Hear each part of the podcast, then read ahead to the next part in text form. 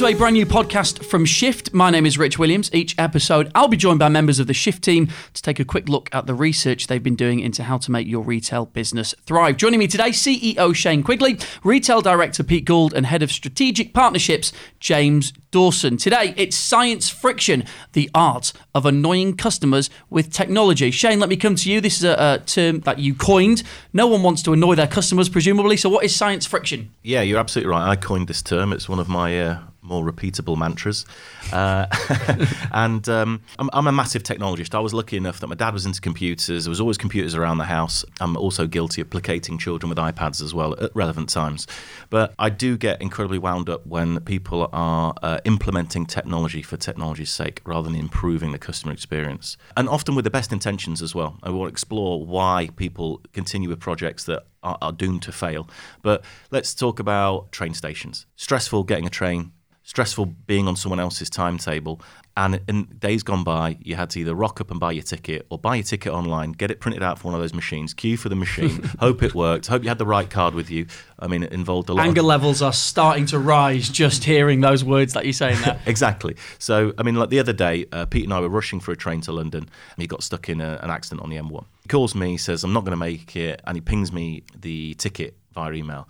I get to the barriers. I open my uh, phone. I bring up the barcode. I, try, I, move my phone around. It the phone's constantly spinning. The barcode's spinning. the gate's giving me the proverbial middle finger, and uh, there's people backing up behind me. You know, I just want a mushroom cloud. You're swearing at this point as well. yeah, that's, yeah. that's, the bit you've left out. yeah, exactly. I'm like at so, the barrier. Yeah, and then and the poor guy that has to open the gate for every other ticket that won't work as well. I'm just like, this is just awful. Why why on earth are we doing this? And in times of peak traffic nine times out of ten, they just leave the, the gates open so you can't even play the security card. So I, I reflect on that and I say, why did someone, when they saw this, during the trials of these gate systems. And, you know, we're based in Leeds predominantly, but you saw this at Leeds train station. You saw when they were trialing it, it was open most of the time because it wasn't working, but they pushed ahead and they rolled it out. Technology, like you say, isn't the problem. It's, it's people using it for the sake of using it. It's more often than not, it's replacing people, customer service with technology or jumping on something that's shiny, it's new, it feels like this is the way forward, this is what we, we, need to implement. But no one's taking a step back and going, is this solving a customer problem? Is this enhancing a service or at least maintaining it? And perhaps yes, we are cutting costs, but we're not, dam- you know, damaging service as a result of that. Everybody's, you know, experienced it at some point. You know, there's the amount of stand-up comedians making jokes about please place item in bagging area and, and everything when they were rolled out. And and can I just interject that? Which because literally yesterday I went to um, a supermarket. I got one thing. I got a thing of chewing gum, and I went to the the self checkout thing, and you you scan it through and it comes up. You've got to put it in the weighing area before it will sort of realize it's there. And I put it in the weighing area, nothing's happening. And a lady has to come over to me. She's clocked me. She's like, "Yeah, it's too light. It won't recognize it." I'm like, "If you're going to use it, surely I can do it." Is that the kind? Is that the kind of thing you're talking about? So instead of it making it better for me, it just slowed down the whole process, and I just want a bit of chewing gum. Yeah, absolutely. Now, this is what I take pleasure in because there's times you want to back in my misfortune. absolutely, seems fairly unreasonable. Um, there's times you want to back up a queue. There's times you don't want to back up a queue. You don't want to back up the queue at the train station, but taking my two-year-old down for the self-checkout at Sainsbury's, I really, really enjoy.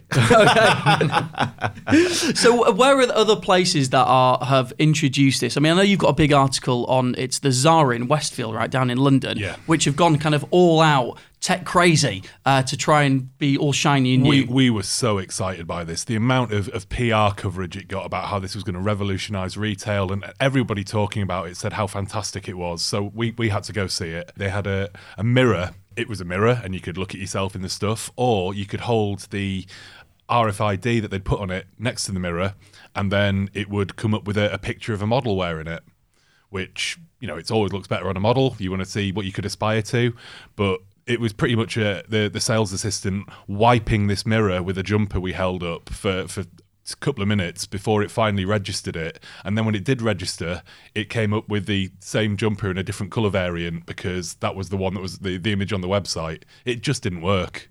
They had other stuff as well where i grabbed a load of t-shirts went up to a, a scannerless checkout and said, I want to pay. It registered that I had these t shirts. How does that work? So, uh, forgive so, me, but how does that work on a scannerless the, the, checkout? The, the, RFID is radio frequency identification, I believe. I'm gonna go with that. we'll go with that. Um, and it sends a little signal out. There's a wire in, in the, the label, and it fires back and says, This is what this item is. Okay, that sounds like a good idea. Yeah, and Okay. it, it worked 50% of the time. It said I had three jumpers when I only had one, but I put that back, and then it, it said, Right, you got this t shirt, a couple of t shirts, would you like to buy them? So I didn't have to scan them. I says, Yeah, brilliant. So I just put my card next to it. And it, it bought the t-shirts. That was great, such an experience. Then it came up with a video of how to get the security tags off, and the video wasn't very clear. I put the tag in, didn't know I had to pull with all my might to get the pin out. Hmm. it didn't work, and then it wouldn't give me another shot at doing it. So I went, I had to go find a person. They took me to the manned person checkout. And I said, look, I couldn't figure out how to get the security tags off. And the girl behind the counter went, well, nobody can. So this is something that is key to my understanding of this process. Zara making some bold steps forwards, brilliant. We're not lambasting them for that in any way. Um, we're encouraging it. But I, I've been down to one of the largest manufacturers of RFID tags and also the scanning machines headquarters in Northamptonshire and seen a demo of all this stuff. You only have to try that tag removal thing twice to know it's just not going to scale. You know, you're not going to be able to get volume through this. You're not going to have to give a better customer experience. You also know that if you invest in the RFID tag going into the sew the sewn in label, you can use that as a security tag as well. So you can use the scanners on the doors to detect if someone's walking out with an RFID tag that's been paid for or not. So you can actually get rid of those hardware tags. So what, how did we get from a place where we were trying to improve customer experience to rolling out something that we know degrades it because we had to go to the board to get a business case approved? Is, is, is that what's driving this? Because we're, we're afraid to fail because we got so far into a project and we wanted to actually push it out? Or were we not engaging with the project early on? I, I, to. I failed to see that they weren't engaging to see that this was going to be an issue. If you see something that's sort of cool, like let's say you've done all that in Zara and it all gone really, really well, you'd be telling everyone about it, wouldn't you? You'd like, oh, wow, this was great. I did this thing with the t-shirts and the water. It was it, honestly, you've got to go and try it. You'd be saying that. I was at that point thinking, this is amazing. I, I love not having to scan stuff. Imagine doing this with your shopping, just having a basket of shopping and it going, yeah, you don't have to go item not registered in bagging area and all, and all of that because it's just it's just found it all. That'd be great. But it was the bit at the end that just broke and fell over. Another example where people are using it is augmented reality, and you know, for those not in the know, the best way of summing that up would be Snapchat filters, Pokemon Go, obviously a craze uh, from last year. But where retailers are trying to use that will be in areas like glasses. It's very hard to buy uh, sunglasses, glasses in general online. So a lot of retailers will allow you to use your webcam, your your um, camera device, and and show you what those glasses will look like on. But in reality, you still will rarely buy a product of that value or, or how customizable they are based on just seeing it in that form. There's other cosmetics companies doing that with makeup and so on. Others try it with furniture, seeing how it looks in the room, but you're never completely sure of how to scale it is. And again, the the uh, intentions are, are, are really well intended, but it's is that really solving a customer issue? You know, am I going to do that? But I'm still probably going to want to go into a store and actually try that on. So I think we're finding there's a lot of retailers that are, uh, are trying lots of things, but you know. Again, it comes back to that idea of they really solving a customer problem here, or uh, you know, is it just trying it for you know technology's sake? There was one we saw with uh, AR for getting a uh, a buggy and see if it'll fit in the boot of your car. Film the boot of your car and it showed in your mobile whether the buggy would go in or not. Now, would I trust that as much as them just telling me how long it is and how tall it is folded down and me getting a tape measure out? Measure twice, buy once. Okay, yeah, that's all right. A top tip from James. there you go. I We- think I think there's, there's there's two things here though. So whilst those things are areas where there's there's an element there of do you trust it? And I think we will trust these things more over time. The sunglasses thing, if that adds value, if it gives me another ability to build trust online, great. But where something where where technology sits in your core customer experience, like checking out or getting into a train station, you better be damn sure that that's going to work when you roll it out.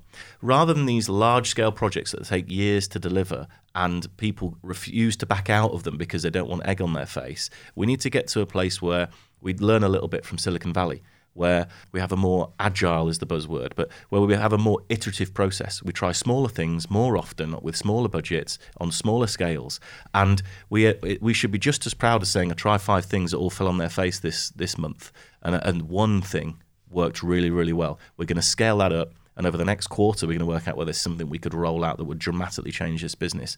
But in my experience, it's it's the fear of asking for budget. It's putting yourself out there to possibly fail. We need to get over that. There is a little thing from a customer point of view. Sometimes you feel, oh, I'm being technologied out of speaking to someone. Mm. You, you know, are, are there any places that I've kind of like managed to introduce tech well, but you also still get a customer experience of speaking to people? I, I wrote an article just about something that did that, and it, it was quite surprising. It was McDonald's.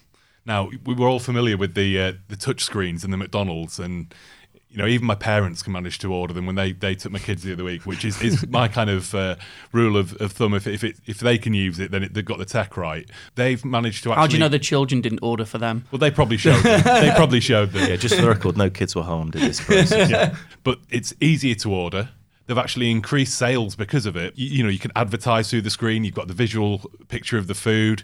Uh, you don't feel as guilty ordering stuff for all the things that have contributed to it. But they've not cut down the number of staff. So if you go into these McDonald's now, they're doing things like table service because you order at the screen, you take the little number, and you sit down at a table, and somebody will bring it to you. They've still got the same staff numbers. It's not putting people out of jobs with this technology, but they're providing extra service. There's people handing out balloons. They're making it more of a an experience, you know. It, and it's it's from something that you always think of as quite low key, but they've used technology to make it easier, and that you can have lots and lots of these um, service stands for people to order from without having to do the whole long queue and then you get behind the bloke at the front that you know it turns out it's his first time in McDonald's and has to ask what food they do. Presumably that gives you also that customer sense of, hey, have you seen these things I've got in McDonald's? That's pretty cool as well, but without losing the sense of it still being a good service. Yeah. Yeah, absolutely. They've probably inc- increased the service because they didn't have t- table service before they uh, they introduced these machines. Sales are five percent up, so th- there's a lot that retailers could learn from that and take into their main businesses.